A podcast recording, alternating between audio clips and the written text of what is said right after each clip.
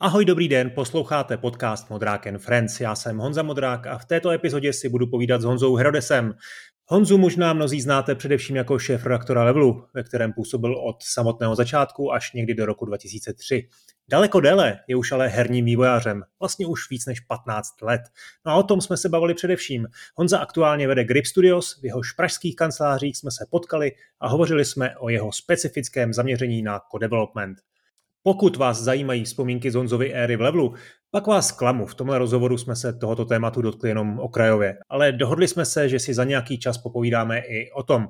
A troufám si říct, že i tak je tenhle bezmála dvouhodinový rozhovor velmi zajímavý.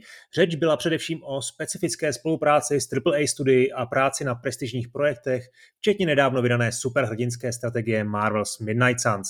Ale došlo taky na zkušenosti s jednotlivými konzolemi nebo enginy, Bavili jsme se o lidské stránce a hledání zaměstnanců z různých koutů světa a taky o motivaci, neboli o výhodách a nevýhodách toho, že netvoříte vlastní projekt ve vlastní režii a podle vlastních představ, ale pomáháte na svět velkým hrám od elitních studií.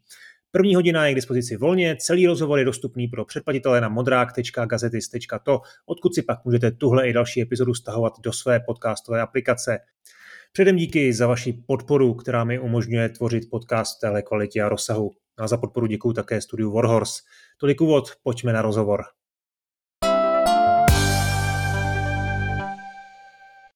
Tak ahoj Honzo, jak se máš a co teď hraješ? Ahoj Honzo, mám se dobře.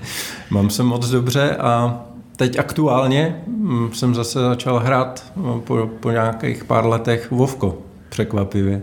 Hmm. Nový datadisk? Eh, nový datadisk eh, do klasiky nechci. Já tady, to už, to už. jo, já tady mluvím vlastně s Viktorem Bocanem často a on si v poslední době ho hodně na to Vovko stěžuje, na, na příběh, jak se to vyvíjí, mm-hmm. že to už není to, co to bývalo. Mm-hmm. Jaký máš na to názor ty? Já příběh nikdy ne, jsem nevnímal. Okay. Samozřejmě četl jsem dvě knížky eh, z tohohle světa, je to hrozný brák a vím to. Já to hraju čistě jako kvůli komunitě, kvůli kamarádům, který tam mám, kvůli gameplay, která v tom je, speciálně ten endgame to raidování a, a mytiky teď jsou furt naprosto no, jako famózní, takže tohle je ten hlavní hmm. důvod.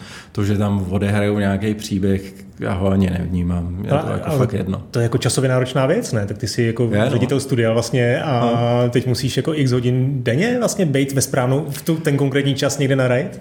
Ne, ne, ne, konkrétní to není, a, a nebo když, tak je to třeba jednou týdně, chodíme na raid, takže to není tak hrozný. A samozřejmě mm, nějaký skloubení s prací a s rodinou, to je asi jako to nejdůležitější. Jasně, no, hraju až v 8.20, 8.30, když už obě části mý rodiny spějí. Tak to máš dobrý, že ti rodina musí nám poměrně brzy, to u nás je to ještě o hodinu později.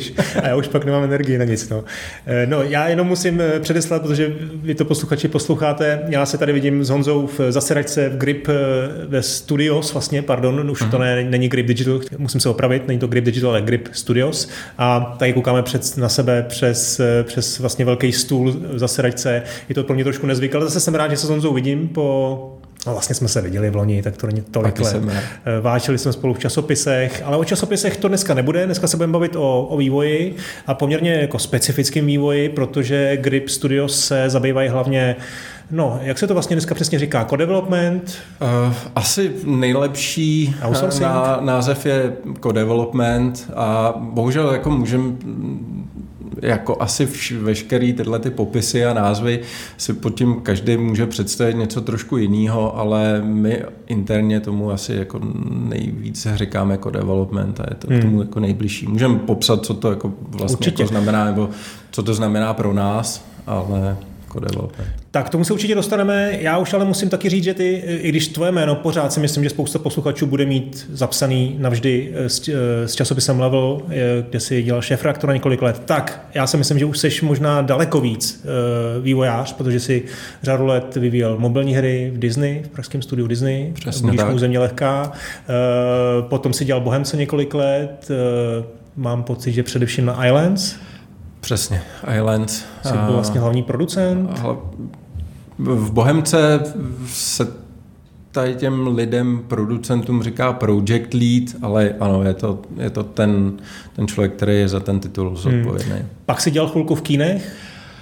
Asi rok a něco jsem byl v kínech. To bylo na inženýrech? Na, na Space Engineers eh, v zásadě nejvíc eh, nějaké live ops jedničky. Uh-huh. A teď teda Grape, takže už máš vlastně tady ty čtyři uh-huh. zkušenosti, když se na to podívám takhle zpětně v rychlosti z vrtulníku, každá, každá ta zkušenost je úplně diametrálně odlišná. Zkus mi to jako krátce jako vlastně projet tu kariéru, jako v čem jo. to bylo jako jiný a co se postupně jako učil.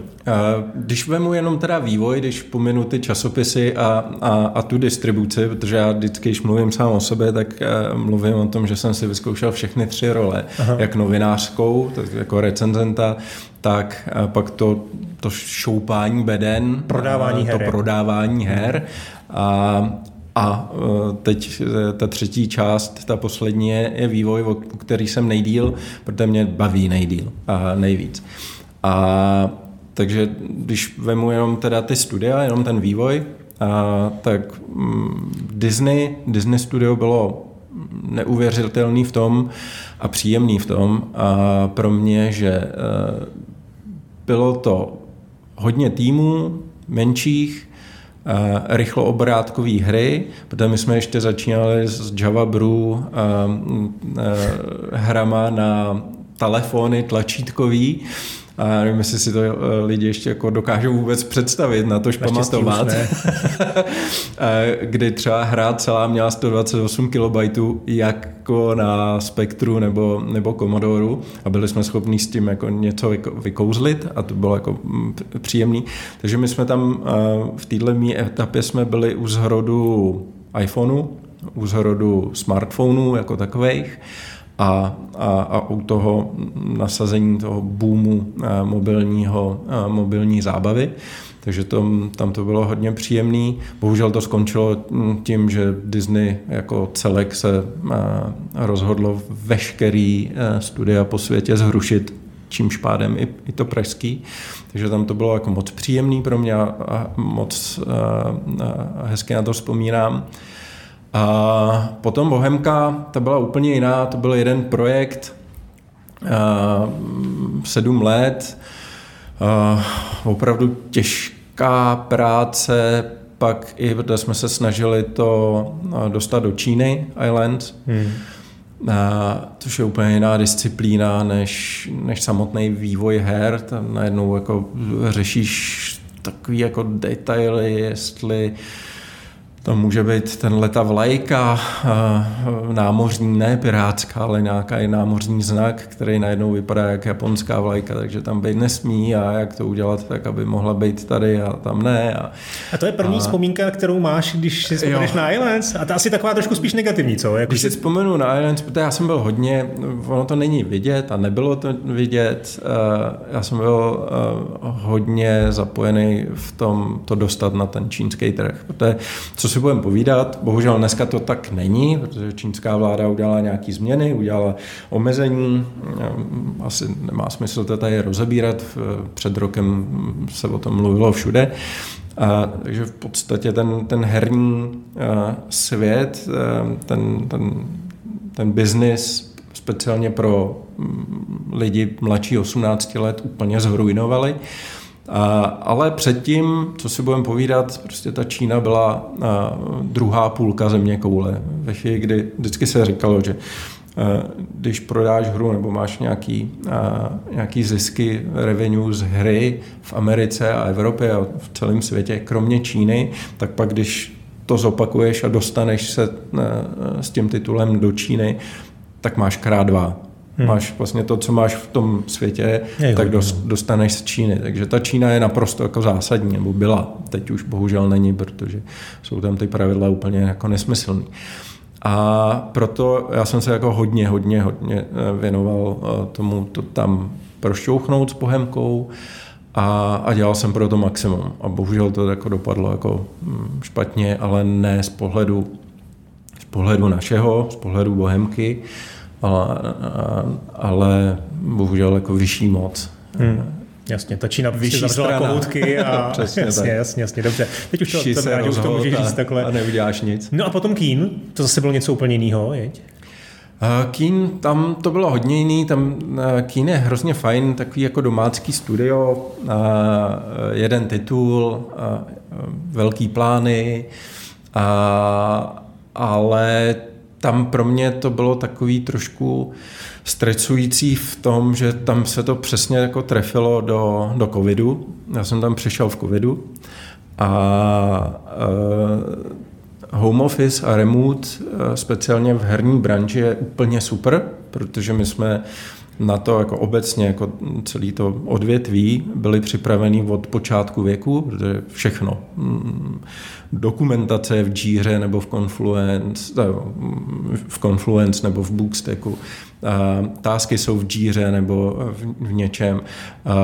Všechno se dělá elektronicky, pak ta, ten, to vydání té hry a distribuce té hry je elektronicky, dostaneš peníze elektronicky.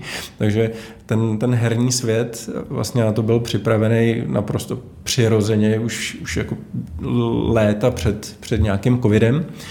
Ale problém je pak ten lidský.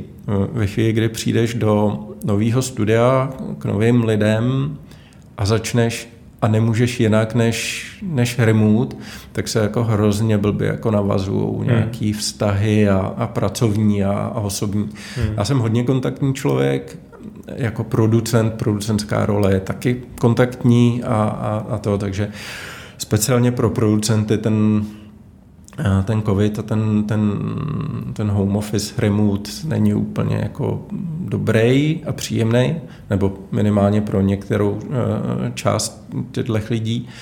A o to víc je to, když jsi jako novej. Dokážu si představit, že bych zůstal v Islands, tak se vlastně nic neděje, protože s těma lidmi se znáš 5-6 let, 7 skoro, tak to pak funguje, ale když je to nový, tak, tak to bylo trošku jako složitější. Navíc si dokážu představit, že i ten charakter té hry, že to je live vlastně mm-hmm. service hra, mm-hmm. která už byla vydaná x let vlastně a vy jste ji neustále jako měli zlepšovat, tak to je taky něco, do čeho uh, se jako hůř asi skáče než do hůř se do toho skáče, musíš najednou být součástí té komunity, kde najednou seš trošku vetřelec, takže to trvá a to samý uh, chceš s tou hrou, s tím titulem někam jako pohnout a, a, a zpětně zjišťuješ ty limitace, hmm. které jsou naprosto jako normální, to není nic, jako že by eh, někdo z kínu udělal špatně svoji práci, ale jsou tam nějaké limity, eh, přes který nemůžeš technický nebo, no, hmm. nebo něco funguje, je to tam nějak hmm. udělaný a když do toho jako zašťouráš prstem, tak zjistíš, že to pak hmm. musíš jako předělávat půl roku. Hmm. Ale to je normální, to hmm. prostě. Takže si prostě zase teda ještě po, po čtvrtý vlastně si změnil job. Přesně tak. A teď jsi v gripu téměř teď, rok? Teď jsem v gripu a teď jsem začal vlastně s, s koncem covidu, kdy už jsem začal přímo v kancelářích a co mě na tom jako nejvíc lákalo je právě ta, ta variabilita toho, jak fungujeme, jak fungujeme jako studio jak je tady mnohem víc projektů než ten jeden, než ten jeden brand, kolem kterého se všechno točí a, a každý pár měsíců můžu být na jiném projektu a je to mnohem jako variabilnější pro hmm. mě hmm. a kontaktnější, což je, hmm. je, je za mě jako velik, veliký plus. Tady k těm benefitům se určitě ještě dostaneme velmi podrobně, mm-hmm. k, tomu, k tomu mě zajímá jako spousta věcí, ale vlastně mě vždycky na Grip Digital ještě, na, tý, na tom starém Grip Digital hrozně bavilo, protože jsem vlastně ze zakladatelem společnosti s Honzou Cabukem a s Jakubem Mikiskou dělal rozhovor už někdy před eh, sedmi lety mm-hmm. a, a to už vlastně měli za sebou, myslím, že vlastně sedm let eh, existence. To bylo jako studio, který vlastně taky vzešlo, oni oba dva. Mám pocit, že dokonce jeden z nich, eh, Honza, byl v Disney, taky ne? S Honzou jsem jo, takže jste vlastně pár let spolupracoval Aha, v Disney, ano. Tak oni měli oba dva za sebou jako mobilní zkušenosti s mobilním gamingem, ale založili si Grip a pustili se jako do konzolových her. A mm-hmm. jako pustit se v roce 2009 do vývoje konzolových her, to byla jako velká odvaha. Jo? To prostě nezávislí hry začínali, už byl jako fungoval Steam, ale jako porting na konzole, tam že se platili desítky tisíc eh, dolarů za to, že si mohl udělat patch. Jestli, jestli si vlastně vybavuješ tady tu, tady tu dobu. Je to přesně tak, to, to, to byla jako ryze technická, velice těžká disciplína, ano, je to tak. No, byla to jako exotika a vím, se to podařilo, pravda, Eh, ty, ty hry určitě nebyly od začátku velký, ani to nebyly Bčka, jo. Vlastně oni začali úplně na takových těch minis, na těch malých hrách, uh-huh. které vlastně byly nějakou alternativou k těm mobilům na PSP, že jo, to začalo. Ale postup, potom postupně jako přidávali, začali dělat vlastně ten co-development už tehdy eh, a pomáhat vlastně vývojářům, ať už s tím portingem, nebo, nebo s nějakou technickou stránkou, jo, Solus Project a tak dál. Potom se asi vlastně bavit moc nemůžeme o té historii, protože jsi nastoupil před rokem, nebo máš nějaké jako vlastně uh, znalosti těch, mám, těch znal, mám klíčových her, které vlastně v Gripu během té 15 letý historie vznikly? Uh, mám nějaký, uh, nějaký příběhy a nějaký znalosti, samozřejmě uh, ne úplně těch začátků, ale samozřejmě tím, že už jsem sou, víc než rok jsem součástí tohohle studia a, a, a jsou tady lidi, kteří eh, začali v den, v den D eh, společně s klukama zaměstnanec číslo 2 a 3, hmm. tady furt jsou. A, takže spousty věcí o tom vím, ale, ale je to jenom, jenom z vyprávění nebo tak, takže můžeme se asi bavit o tom, co s, jako Grip Studio dělá, eh, co, co dělalo v Pillars of Eternity jednice, dvojice a Darkest Dungeonu a, a, hmm. a, a na Conan Exiles a, a tak, protože to vím, protože nedávno jsme se třeba ke Conan Exiles zase jako vrátili tam do nejnovějšího peče, chtěli chtěli dostat Game Pass, celou mechaniku, hmm. včetně hmm. mikrotransakcí, tak si zase pozvali nás jako, jako odborníky, kteří jsou schopní tyhle techničtější věci nejenom UIčko, to je jako ryze jako jiná, jiná disciplína, ale pak i ty technické, jak ty payment gatey zakomponovat hmm. do toho, aby to fungovalo ve hře, která je nikdy neměla na všech platformách, protože každá samozřejmě z platform má jinou jiný technický zpracování toho, jak, jak ty platby jako validuje a tak. Takže. Dobře, já jsem chtěl jenom, aby zazněla vlastně ten, ty, ty úžasné začátky toho gripu, úžasný v tom kontextu, jak jsem říkal, jo, že vlastně mm. přijde fascinující, že začal hned konzolema, což tehdy, dneska se to zdá jako prostě normálka, dneska všichni dělají ty hry na všechny platformy téměř, a, ale tehdy mi to přišlo jako hodně odvážný a povedlo se to. No a teď zkusme ten con development, o kterém se chceme vlastně mm. bavit především, vzít, řekněme, nějak jako od celku k detailu. Co to vlastně dneska znamená co-development. Jo? Uh-huh. Dneska, když si vemu titulky ke Call of Duty, tak tam vidím 50 různých studií, kterým pomáhali. Uh-huh. Jo, těch lidí ani to nebudu počítat, to se nedá spočítat. Prostě kolik tisíc, eh, vyšších tisíc, myslím, lidí dělá takovýhle jako AAA titul. Uh-huh.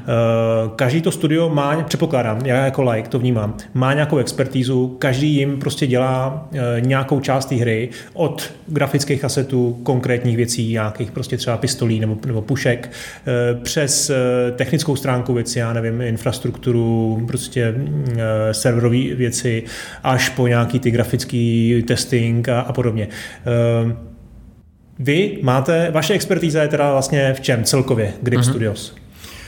My jsme právě tím, že jsme eh, začali jako ryze portační, hodně jako performance optimalizace orientovaný studio, a tak z podstaty tohoto jsme hodně technický studio, kde je mnohem větší převaha programátorů než kreativních lidí, než art nebo design, a, a design oddělení. Máme, máme silný, máme velice kvalitní, ale početně mnohem menší, než je to standardní v klasických studiích. A právě proto, že Máme tady odborníky, kteří jsou schopní naskočit do jakéhokoliv projektu, o kterém samozřejmě po nějaké analýze a po nějakém eh, zjištění, co, co ten zákazník chce, jestli, jestli jsme schopní to vůbec udělat. Samozřejmě neskočíme do něčeho po hlavě, když na, na to tu expertizu nemáme, ale tam, kde tu expertizu máme, tak jsme schopní jako velice efektivně pomoct a, a díky tomu vlastně ta reputace toho studia e, enormně roste a dostáváme jsme, nebo dostali už jsme se jako dneska do nejvyšších pater tříáčkových studií a vydavatelů a, a, hmm. a, a to. Ale zpátky k tvý otázce, já, já, já ji trošku beru, abych to jako přirovnal k něčemu, aby to bylo mm, trošku jako pochopitelnější eh, i, i, i lidem, kteří eh, se v tom úplně jako neorientují v tom herním vývoji. Eh, já když popisu herní vývoj dneska, jak funguje, tak to trošku přirovnávám k tomu, jak funguje produkce filmová. Což nikdy tak jako nebylo, ale teď se to tak jako k tomu spěje, protože filmová produkce funguje tak, že je tam velice dlouhá preprodukce se scénářem, eh, s výběrem castingu, taková ta jako práce, eh, která není vůbec vidět. A pak ve chvíli, kdy tohle je hotový, tak je tam nějaký okno x měsíců s drahýma hercma, s drahýma hercema a, a to musí být co nejrychlejší, nejefektivnější, protože místa, města, v kterých to natáčejí, drahý herci a tak. A u her to vždycky bylo tak, že to hry dělala parta kamarádů, vlastně iterovali uvnitř nějakou gameplay, která je zábavná, prošlápli si x slepých cestiček a, a bylo vlastně jako trošku jedno, jak dlouho to je a pak vydali něco a, a mělo to úspěch, nemělo. To.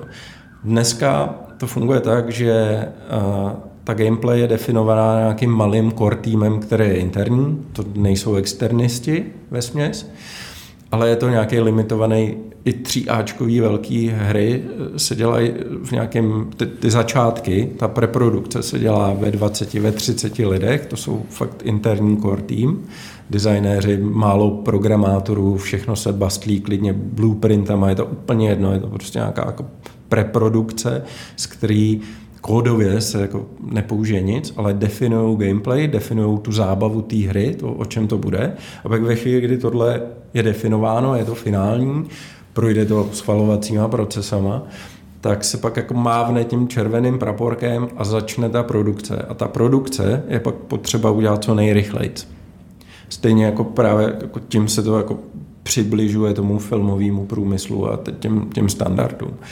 A samozřejmě hra nejde udělat, i, i, i, i když si pozveš 50 externích studií, aby ti pomohli, tak to nejde udělat za tři, za čtyři měsíce jako film, to jako určitě ne, ale uh, ta doba, uh, byť je to vlastně extrémně jako každý nový, každá nová generace konzolí a, a, a her obecně je složitější a složitější, tak vlastně ta produkce jako není jako sedmiletá a desetiletá, hmm. ale je furt třeba dvouletá, když, když je to nějaký IPčko, nějaký, nějaká gameplay, která už je definovaná, ideálně zkušený tým a ideálně i nějaký engine, nějaký základ, který už je jako prošlápnutý, tak i ta produkce takhle velký a masivní hry může být třeba rok a půl jenom. Ale je to na úkor toho, že oni si musí přizvat spousty odborníků, kteří jsou jim schopní hmm. pomoct v jednotlivých aspektech. A to může být aspekt jak technický, programátoři, tak ale i samozřejmě aspekt jako aseta, asset, modely, textury, cokoliv. Takže. Hmm. Tak ty jste vlastně zmínil, a se teď tam maličko provokativně, ty jste zmínil vlastně dva benefity. Za prvé rychlost a za druhý expertíza. To znamená, poptávají někoho, kdo to dokáže rychle a to kvalitě. Jo. Ale vlastně se zapomněl na tu třetí věc, o které se často mluví v souvislosti s outsourcingem, zejména jako teda, když se bavíme o grafice. Jo. Vidím prostě úplně ten Pixar, to jsou ty špičkový grafici, kteří sedí v tom Los Angeles, mají ty e, velký platy a pak sedí ta armáda těch grafiků někde v Indii, která to pro ně prostě jednotlivý ty chloupky na té ruce, který tam budou vidět někde jako, já nevím, možná e, třetinu vteřiny na obrazovce, ale chtějí mít dokonale udělanou, tak to tam jako ta armáda dělá. Mm-hmm. To znamená nějaký jako low cost, nějaká optimalizace nákladů. Je mm-hmm. tohle taky něco, e, proč třeba vy jste takhle úspěšný, že to teda v Praze předpokládám pořád je jako levnější dělat než v Americe, to si asi naléme čistého vína. Tohle úplně nesedí k nám, protože my, jak jsem říkal, my máme dvě třetiny programátorů a my se jako primárně zaměřujeme na tu, na tu technickou a, a, a odbornou část vývoje. A designovou a artovou nemáme a nikdy jsme nepoužili na to, aby jsme dělali právě jako lot jedničku, dvojku, trojku, čtyřku a, a, a low res pro, pro mm, Nintendo Switch nebo něco takového. Protože tam víme, že tam nemáme, tam nemáme šanci jako uspět právě proti mm, studiím z Větnamu, Glass Egg nebo nebo z Indie, nebo eh, studiím jak tohohle typu. Tam prostě to, to jako nemá smysl jako do, do těchto vod eh, jít. My tady máme naše kreativní lidi a kreativní týmy jsou zase úplně na té špičkové úrovni s tím, že když dělají pro externí firmu, jakože teď aktuálně eh, i, i náš kreativní tým je na jednom velkém třiáčkovém projektu, který bude vydaný asi 2,24, tak to není o tom, že by my jsme dělali jenom nějaký lody nebo něco takového, ale my děláme skutečně kus obsahu hry. Mm-hmm. Úplně ze vším všudy, jak celý environment, tak tak nějaká gameplay a logika zatím a skripty zatím a tak. Hmm. Čili ta motivace těch, těch výrobců, no těch studií, který to vlastně v tu zakázku vám dávají, není, uh, není, není finanční, ne. je prostě v efektivitě ne. a v, v rychlosti. Ne. Jo? Není to cena a tam, kde vlastně narazíme na, na zákazníka, který nás tlačí s cenou dolů, tak bohužel tam jako do toho jako nejdem, protože to nemá pro nás smysl. Mm-hmm. Pojďme si říct třeba nějaký use case. A já musím předeslat, že tady bohužel v tomto rozhovoru asi nepadne moc konkrétních názvů, bohužel. Jako zkoušel jsem to před eh, rozhovorem nějak jako vykličkovat, ale to se dá dělat. To není ani tak, že byste se nechtěli pochlubit, ale prostě nemůžete. Jo. Bohužel, bohužel eh, na vysvětlenou normální studia, který dělají na své vlastní hře, tak oni mluví tak, jak potřebují a jak jim to vyhovuje, dokážou e, jakýkoliv teaser dát v, moment, kdy, kdy chtějí. Tohle bohužel není náš, e, náš případ.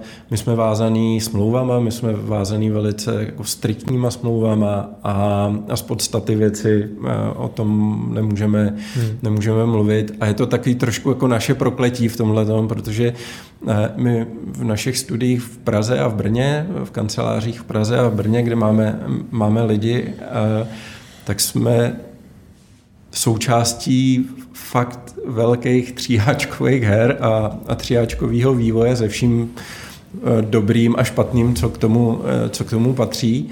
A bohužel to jenom nemůžeme jako vytroubit úplně do hmm. světa, protože samozřejmě každý se zeptá, a na čem děláte?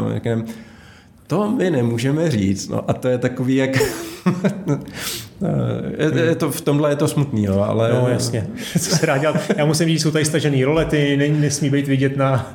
na o té sekuritě se taky popovídáme, jo, to mě mm-hmm. taky bude zajímat, ale pojďme si říct třeba ten use case nějakého příkladu, kdy vás osloví velký studio, já předpokládám prostě nějaký jako americký, americký vydavatel, který vyvíjí aktuálně nebo se chystá pustit do vývoje velké hry a jak vlastně probíhá to vyjednávání a možná to, jak ta vyjednávací část, tak potom vlastně ta produkční část a až do konce. Pojďme to projet mm-hmm. fakt jako mm-hmm. třeba trošku i s detailem. Mm-hmm.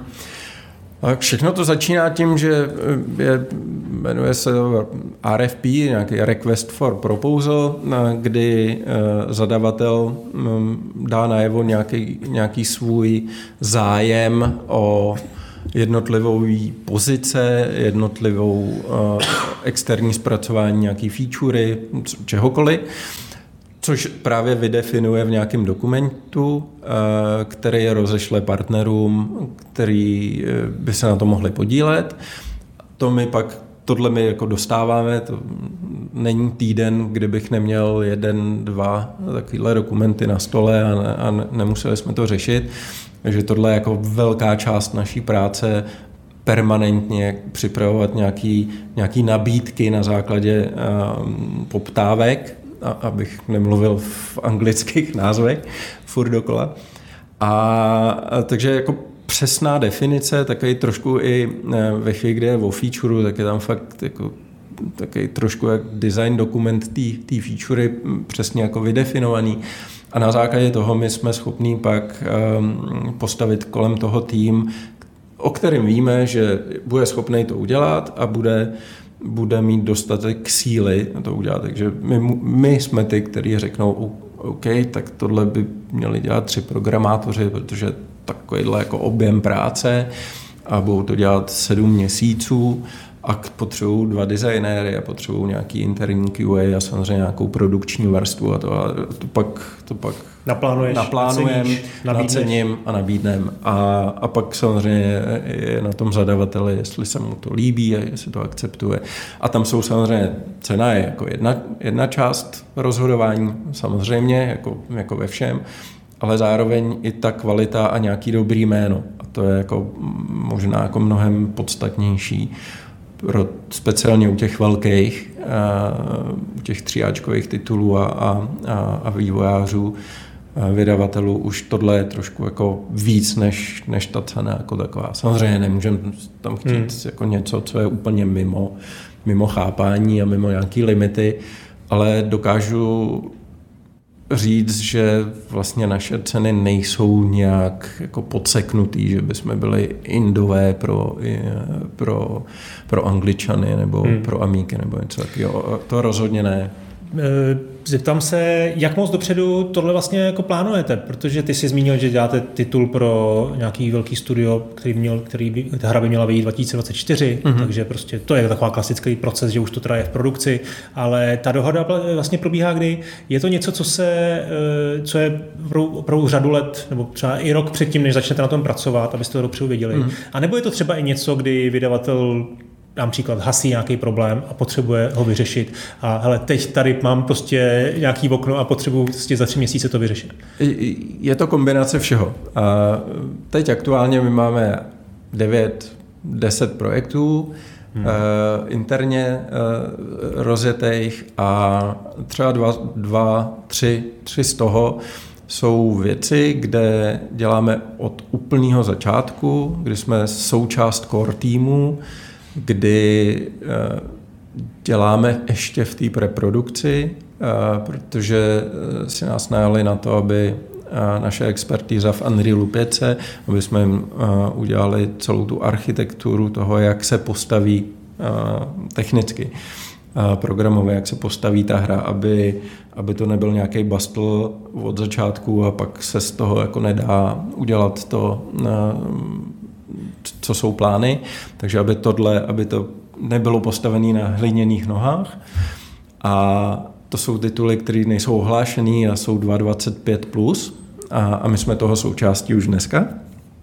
A pak je tam e, část titulů, který, e, na kterých děláme portace, ale portace ne toho starého typu, kdy to fungovalo tak, že e, byla vydaná hra, najednou nějakým menším týmem, najednou zjistili, že na Steamu to má úspěch, tak chtějí zopakovat úspěch i na konzolích a, mají nějaký budget a, a, a, a požádají externí tým, aby to sportoval. To takhle fungovalo a to byl ten, ten základ, ty první ty první portace takhle fungovaly. A dneska portace funguje tak, že právě tím, jak jsme se dostali zase jako do těch tříáčkových a, a, a vyšších pater, tak dneska uh, portace už je z části jako development, protože ty týmy vědí, ten, ví, ten publisher ví, že to chce v, v den D Jasně, vydat, vydat na všechny platformy.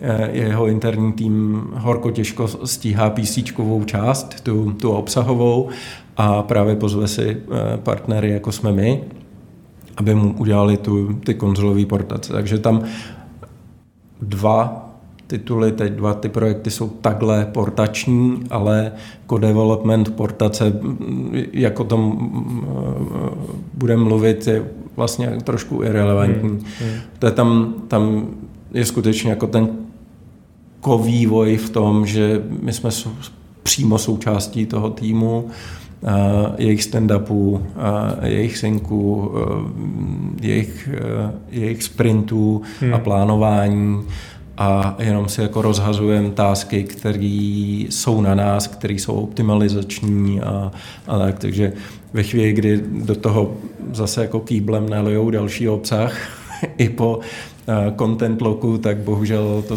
to, to spadne ten kýbl na nás a musíme to jako znova otevřít a znova hmm. jako celý pře, jo. přeoptimalizovat. A, a, ale to, to je to je vývoj. To Takže je ten příklad, co jsem říkal, to hašení problémů, to vysloveně v tom smyslu, že někdo přijde a potřebuje vyřešit eh, během tří měsíců nějaký, jako, nějakou krizi, tak to, to úplně se nestává. Už. Ale taky se to stává.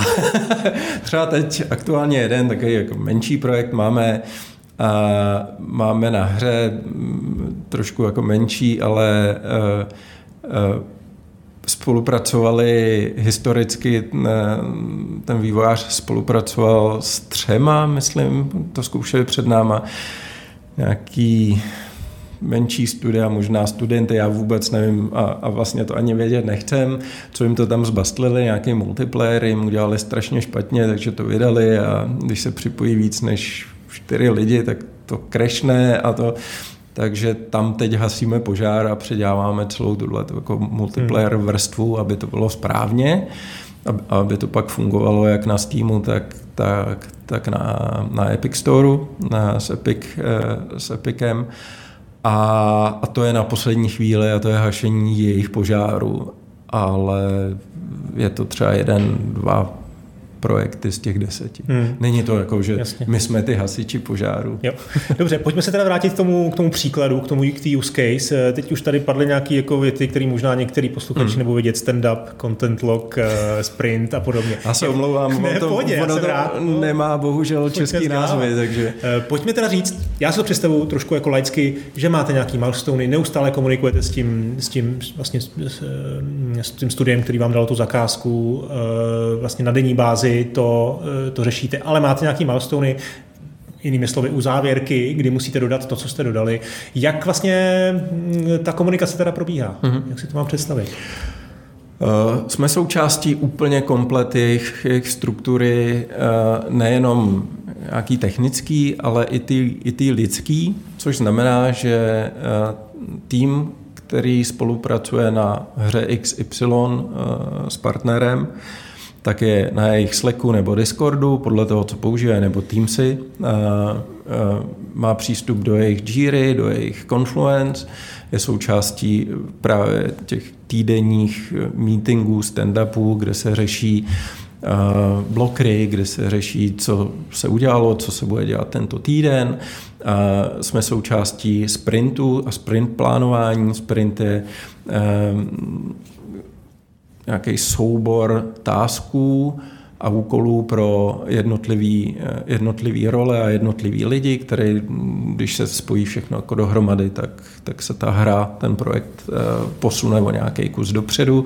Sprinty jsou týdenní, 14 týdenní, tam záleží na tom, v jaký fázi je ta hra, jak to ten eh, daný tým chce, chce organizovat.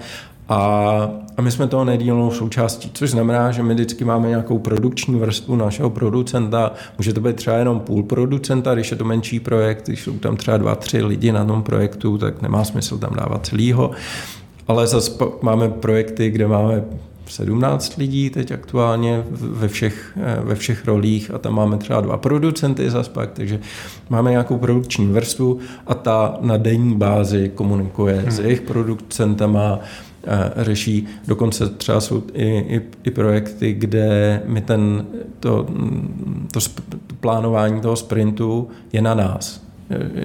Skutečně jako že sám definuješ vlastně ten... My si definujeme, protože okay. my máme na starosti danou oblast, rozumíte ji vlastně a, a rozumíme ji, takže my si ji plánujeme. Ano, okay. plánujeme to v, v jejich ekosystému, ať je to Jira nebo cokoliv, ale je to na nás, je to na mhm. našich producentech, je to na našem týmu a jak se to zorganizuje, jak se to nacení a, a, a jestli jdeme hmm. podle plánu nebo ne, jestli tam jsou nějaký Jo, tak tohle vlastně... out eh, fáze a takovýhle. Hmm. Tak tohle vlastně zní, zní fajn. Já jsem si to dost často představoval tak, že tam máte jednoho člověka, který má prostě za úkol mluvit s, tím, s těma otravnýma prostě lidma z toho studia, který má něco dodat eh, jako low ale ne, vy jste fakt součástí uh, tý, toho, toho vlastně elitního týmu, který to teda dělá někde, předpokládám, typicky asi prostě v Americe nebo na západě. Uh, Amerika, UK, jo. asi nejvíc. No. Hmm. Jo. Eh, teoreticky, Anglie. hele, teď se tam jako hráč, jo, teoreticky, můžeš si ty tu tříáčkovou hru vlastně zahrát? Třeba teda dva roky před vydáním? Ano. Protože máš přístup k tomu buildu. Ano. I když třeba děláš jenom, já nevím, já, síťový kód třeba, tak stejně si můžeš zahrát tu hru? Ano. Můžu. Ale ne... A děláte to?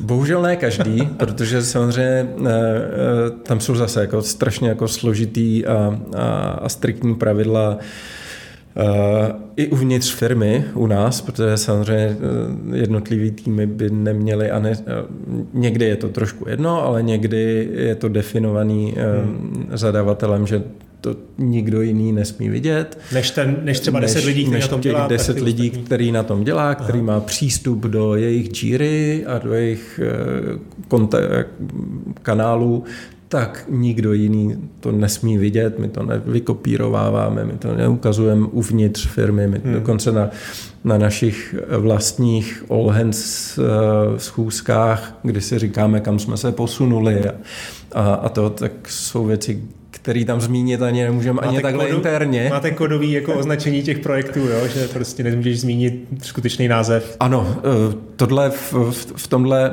eh, v této oblasti funguje všechno jenom na, no. na, na kodových označeních, dokonce i, i, i, i pop, i ta poptávka po nabídce má kódové označení, smlouva má kódové označení, hmm. fo, eh, vlastně složky eh, mají kódové označení hmm. právě proto, aby kdyby náhodou něco líklo, aby se, aby se jako co nejhůř zjistilo, co to je za projekt, hmm. co to je za, za hru. Hmm.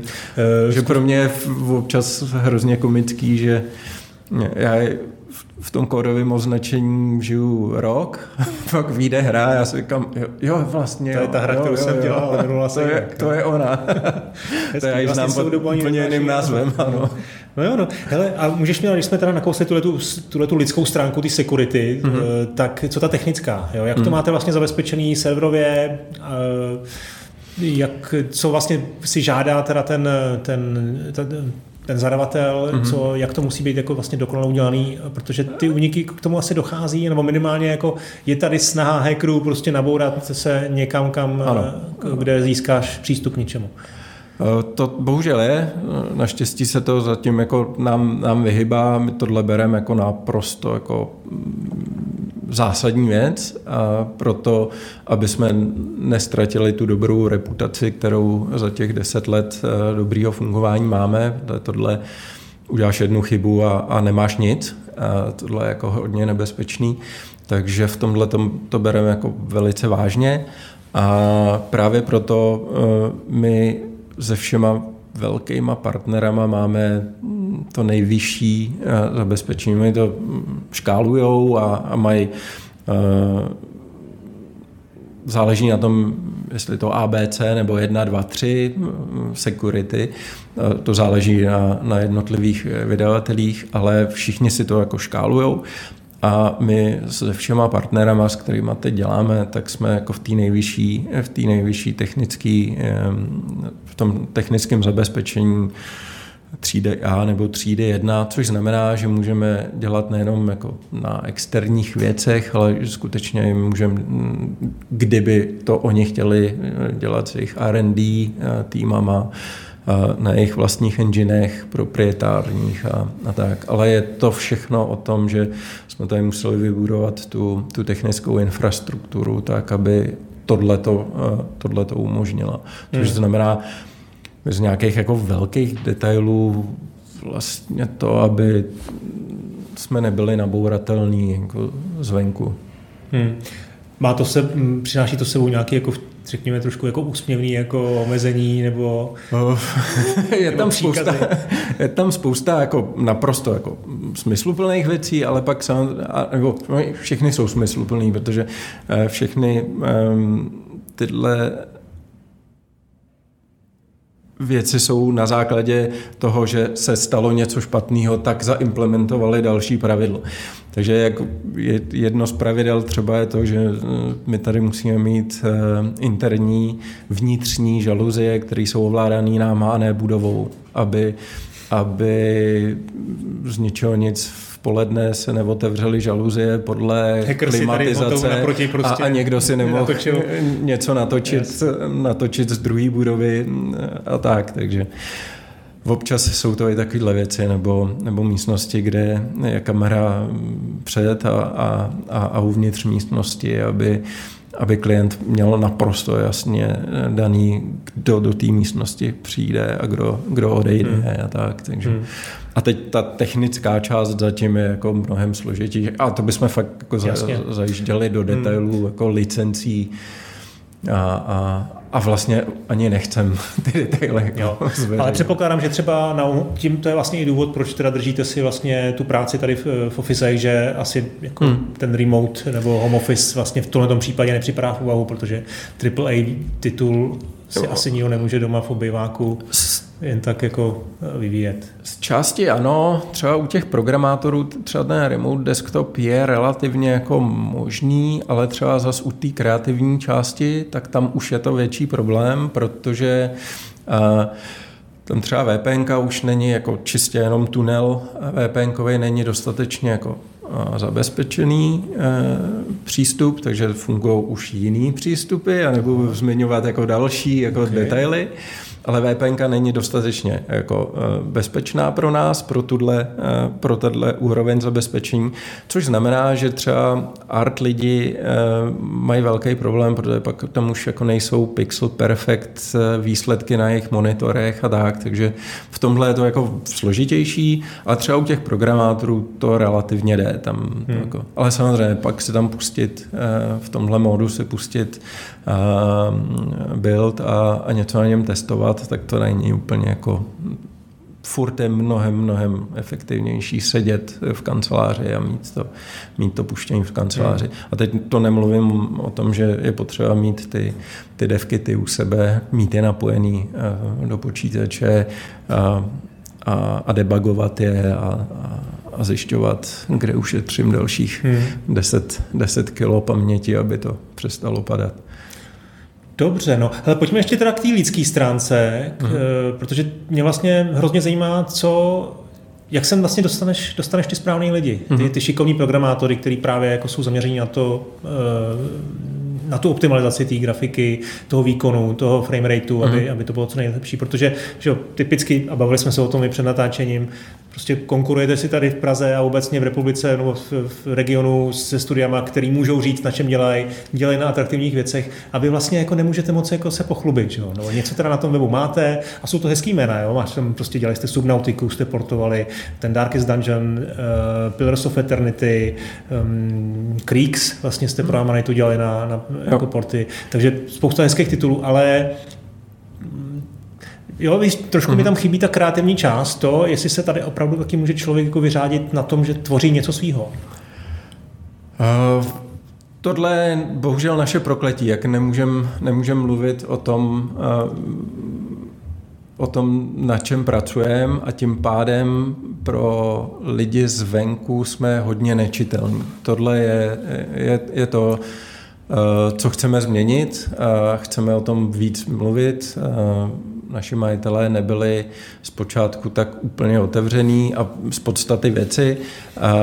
My teď se chceme právě jako zaměřit trošku na to, aby jsme byli otevřenější, aby jsme byli víc součástí lokální komunity herní, ať to znamená cokoliv, e, spolupráce s, e, se školama, spolupráce s asociací a, a, a vůbec s tou komunitou herní jako takovou. A tady tím bychom se toho chtěli jako co nejvíc zbavit, ale samozřejmě vždycky tam bude tato jako hmm. extrémní nevýhoda toho, že my nemáme to IP, my nemáme ten uh, hit číslo XY nebo názvu XY. A pak je to bohužel trošku těžší, no, ale eh, jak, jak fungujeme? No, samozřejmě mm, zaměstnanci uh, jsou součástí komunity, takže mm, ten herní, eh, ten herní plácek tady není tak velký, takže hodně lidí se zná s někým dál, takže Tohle je jako jedna, jedna z cest, jak to funguje, ale takhle fungují všechny firmy, samozřejmě, všechny eh, vydavatelské nebo eh, vývojáři, vývojáři v České republice. A druhá věc je eh, spolupráce se školama a odchytávání těch super talentovaných lidí přímo tam. To je jako jedna věc. A pak nedílná součást velká, kterou už máme rok eh, spuštěnou, je, říkáme tomu interně, GRIP Akademie. Hmm. A to je nějaký náš proces eh, nastavený, ale zase je to jenom, jenom o lidech. Máme fantastického člověka, který se tím zabývá tady a jenom tím.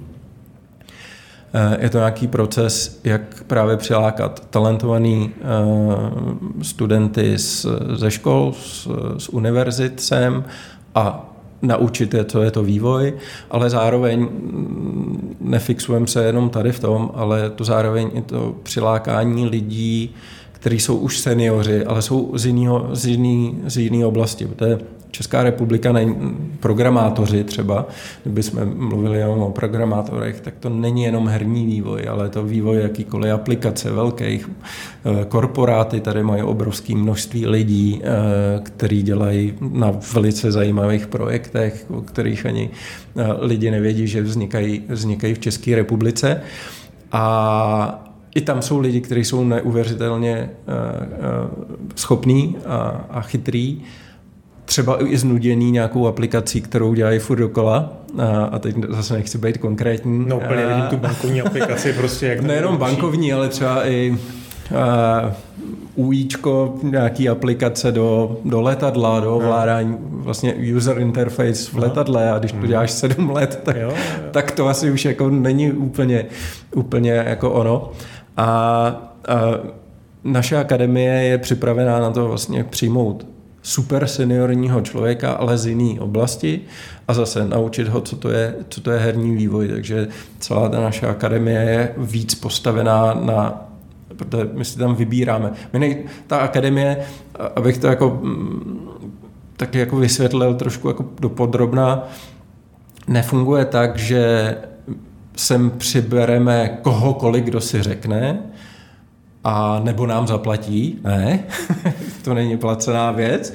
Eh, ale je to pro naše zaměstnance, který si vybereme a jsou zaměstnanci, že je to nějaká, my do nich investujeme, je to nějaká, nějaká čas, časový úsek, kde učíme, jak fungovat s toolama, které se používají ve vývoji, jak fungovat ve vývoji jako takovým hmm. a teď nejenom technicky, to je jako, samozřejmě to je jedna část, jak jak programovat, jaký jsou best practices a jak se dělá code review a, a jak k němu jako přistupovat, ale zároveň i to, ten, ten herní vývoj je multižánrový a je to celý o spolupráci. Jako her, kdo, který udělá jeden člověk nebo se svojí manželkou někdo, Samozřejmě na, mobilní, na mobilních eh, zařízeních pár takových je, ale jsou to jednotky. Dneska je to všechno o o týmech a ty týmy musí spolu, spolupracovat. Je to jako fakt týmová práce hry.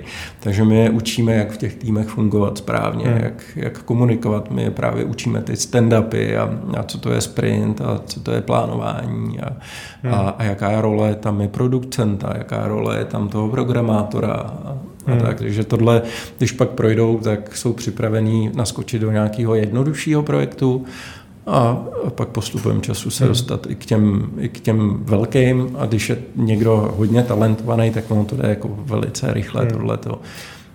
No tohle měl, mám pocit, i Activision, nebo to má, ale tento dokonce přes, přezdívá, myslím, že, to, že se to jmenuje Bootcamp, Activision Bootcamp, což mm-hmm. je trošku takový jako, no, takový ten cool americký název, no, že, no. Že, si to, že, si to, že si to opravdu jako dohledáš a myslím, že dávají šanci i nějakým lidem fakt jako úplně mimo obor, jo? a nebo to jenom tvrději, jako, že mm-hmm. prostě tam může přijít jako zubař a začít jako zkusit prostě mm. se stát jako designérem. My to vlastně máme podobně, ale my si teda teď vybíráme. No, my, my normálně lidi, kteří jsou u nás v akademii, procházejí klasickým uh, zaměstnaneckým uh, pohovorem. Jo, jo. Takže Jo.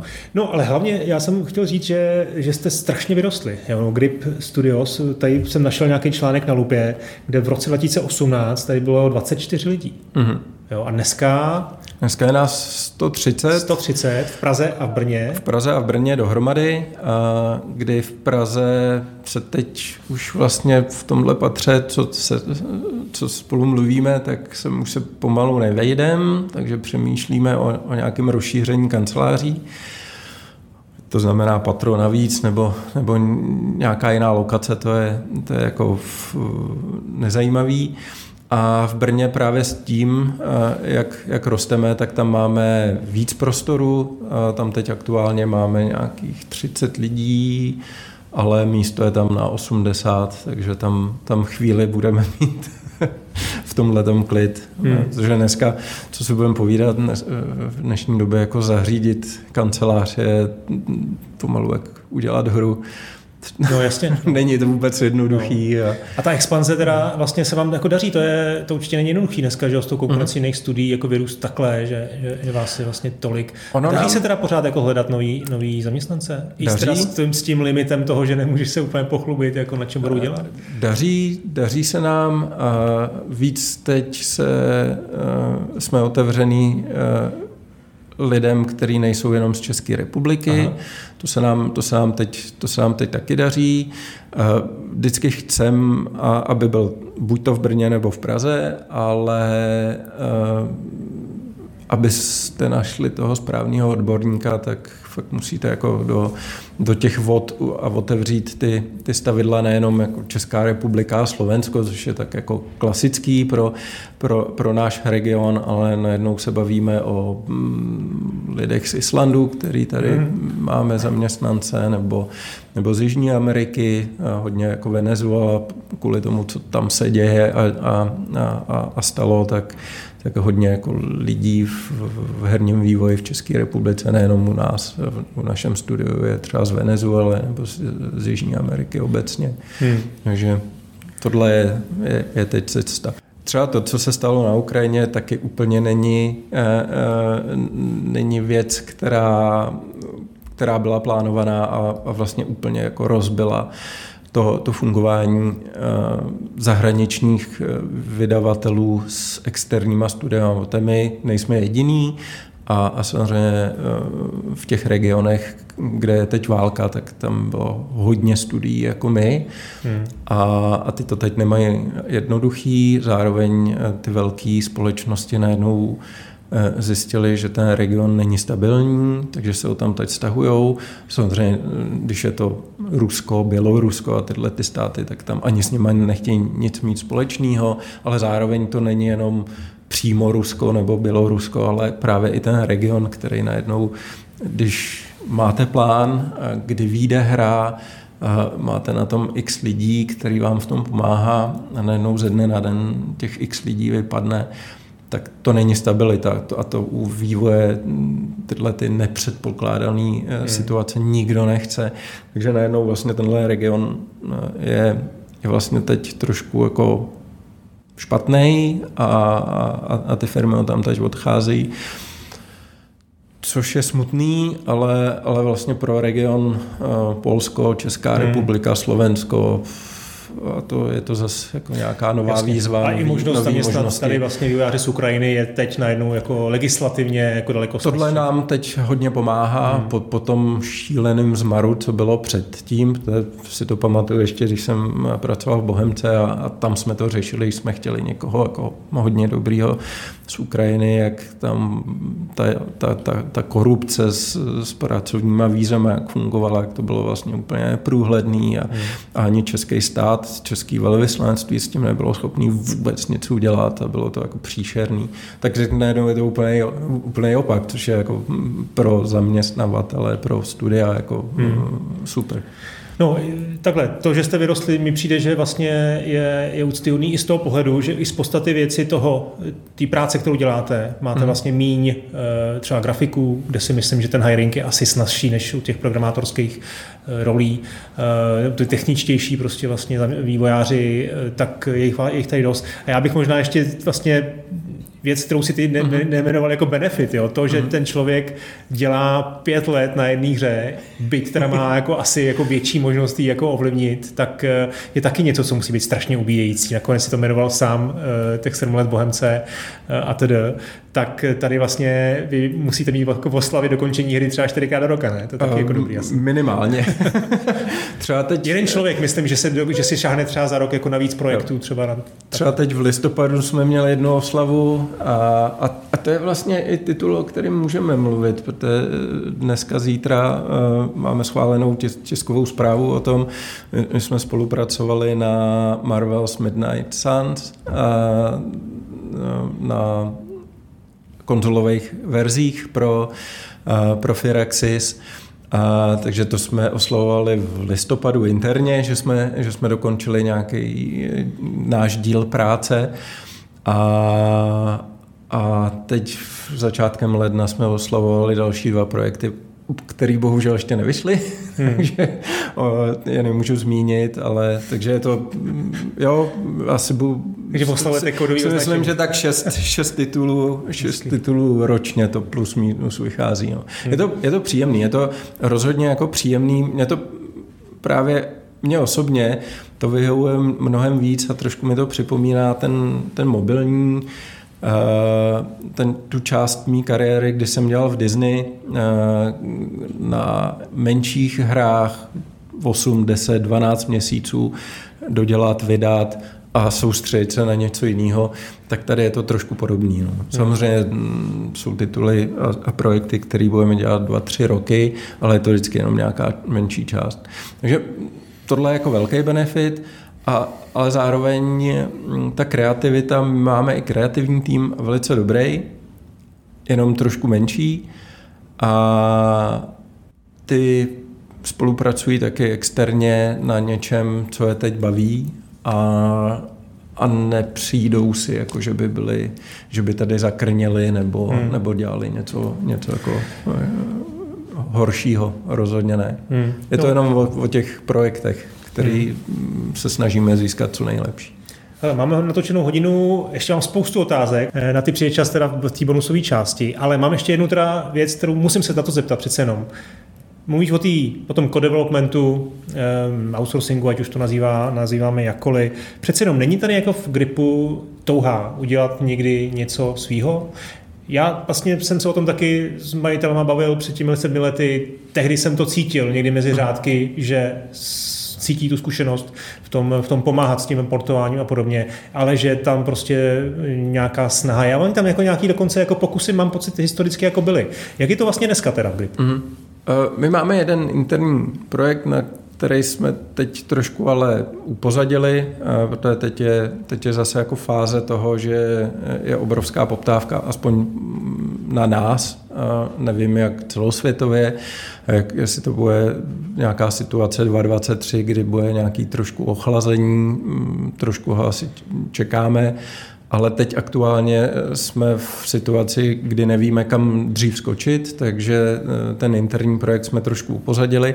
A samozřejmě interní projekt je pro nás vždycky důležitý a bude důležitý, ale ne z toho pohledu uh, mít hru, která bude skvělá a vydělá hodně peněz a bude strašně úspěšná, ale my to spíš vnímáme tak, že je to strašně důležitý právě proto, aby jsme tady měli interně projekt, na kterým se učíme dělat hry. A jestli pak z toho vykrystalizuje hra, která Aha. bude úspěšná, to je už jenom, jenom, jenom bonus. To je třešnička na dortu, která se nám možná povede, možná ne, ale když se nám nepovede, tak nám je to vlastně jako já nechci říct, že je nám to jedno. Samozřejmě, když děláš něco kreativního a dáváš do toho nějaký, nějaký kus sebe, tak chceš, aby to bylo to nejlepší. To je jako samozřejmě.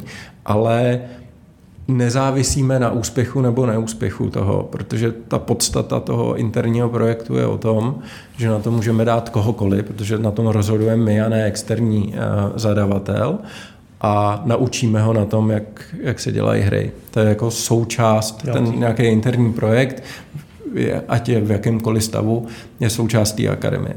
Hmm. Takže to tady prostě je ten projekt. To tady plán je, ale bude to, to je doplněk a vždycky bude, hlavní. Ale vždycky je to jenom něco jo. Samozřejmě, kdyby se nám za dva roky povedlo z toho udělat něco, co cítíme, že z toho interního projektu něco famózního, tak na to určitě jako převelíme víc lidí a, a budeme se tomu trošku jako nějaký čas jako věnovat víc, ale nikdy to nebude jako 90% eh, studia dělá interní hru a jenom 10% dělá dělá něco, něco externě, spíš naopak, to je, jako spíš mm-hmm. si to jako představuji eh, v, v opačném gardu. OK, no tak jo, hele, děkuji za, za, za super představení gripu. Taky díky. My pojďme, my pojďme do bonusů, mám spoustu různých otázek. Tohle byla první hodina rozhovoru s Honzou Herodesem. Zbytek je k dispozici všem předplatitelům na modrák.gazetis.to. V druhé hodině byla řeč o jednotlivých konzolích. Gripu si hodně hrají s optimalizací a snaží se ždímat výkon. Která konzole ho má nejvíc? Bavili jsme se detailně i o technologiích, především o Unreal Engineu, nebo o budoucnosti co-developmentu a gamingu vůbec. Tak díky za poslech a těším se u další epizody. A jak už jsem avizoval v úvodu, pokud vám tu chybělo povídání o levelu, netruchlete za pár týdnů nebo měsíců si s Honzou popovídáme i o něm. Tak se mějte.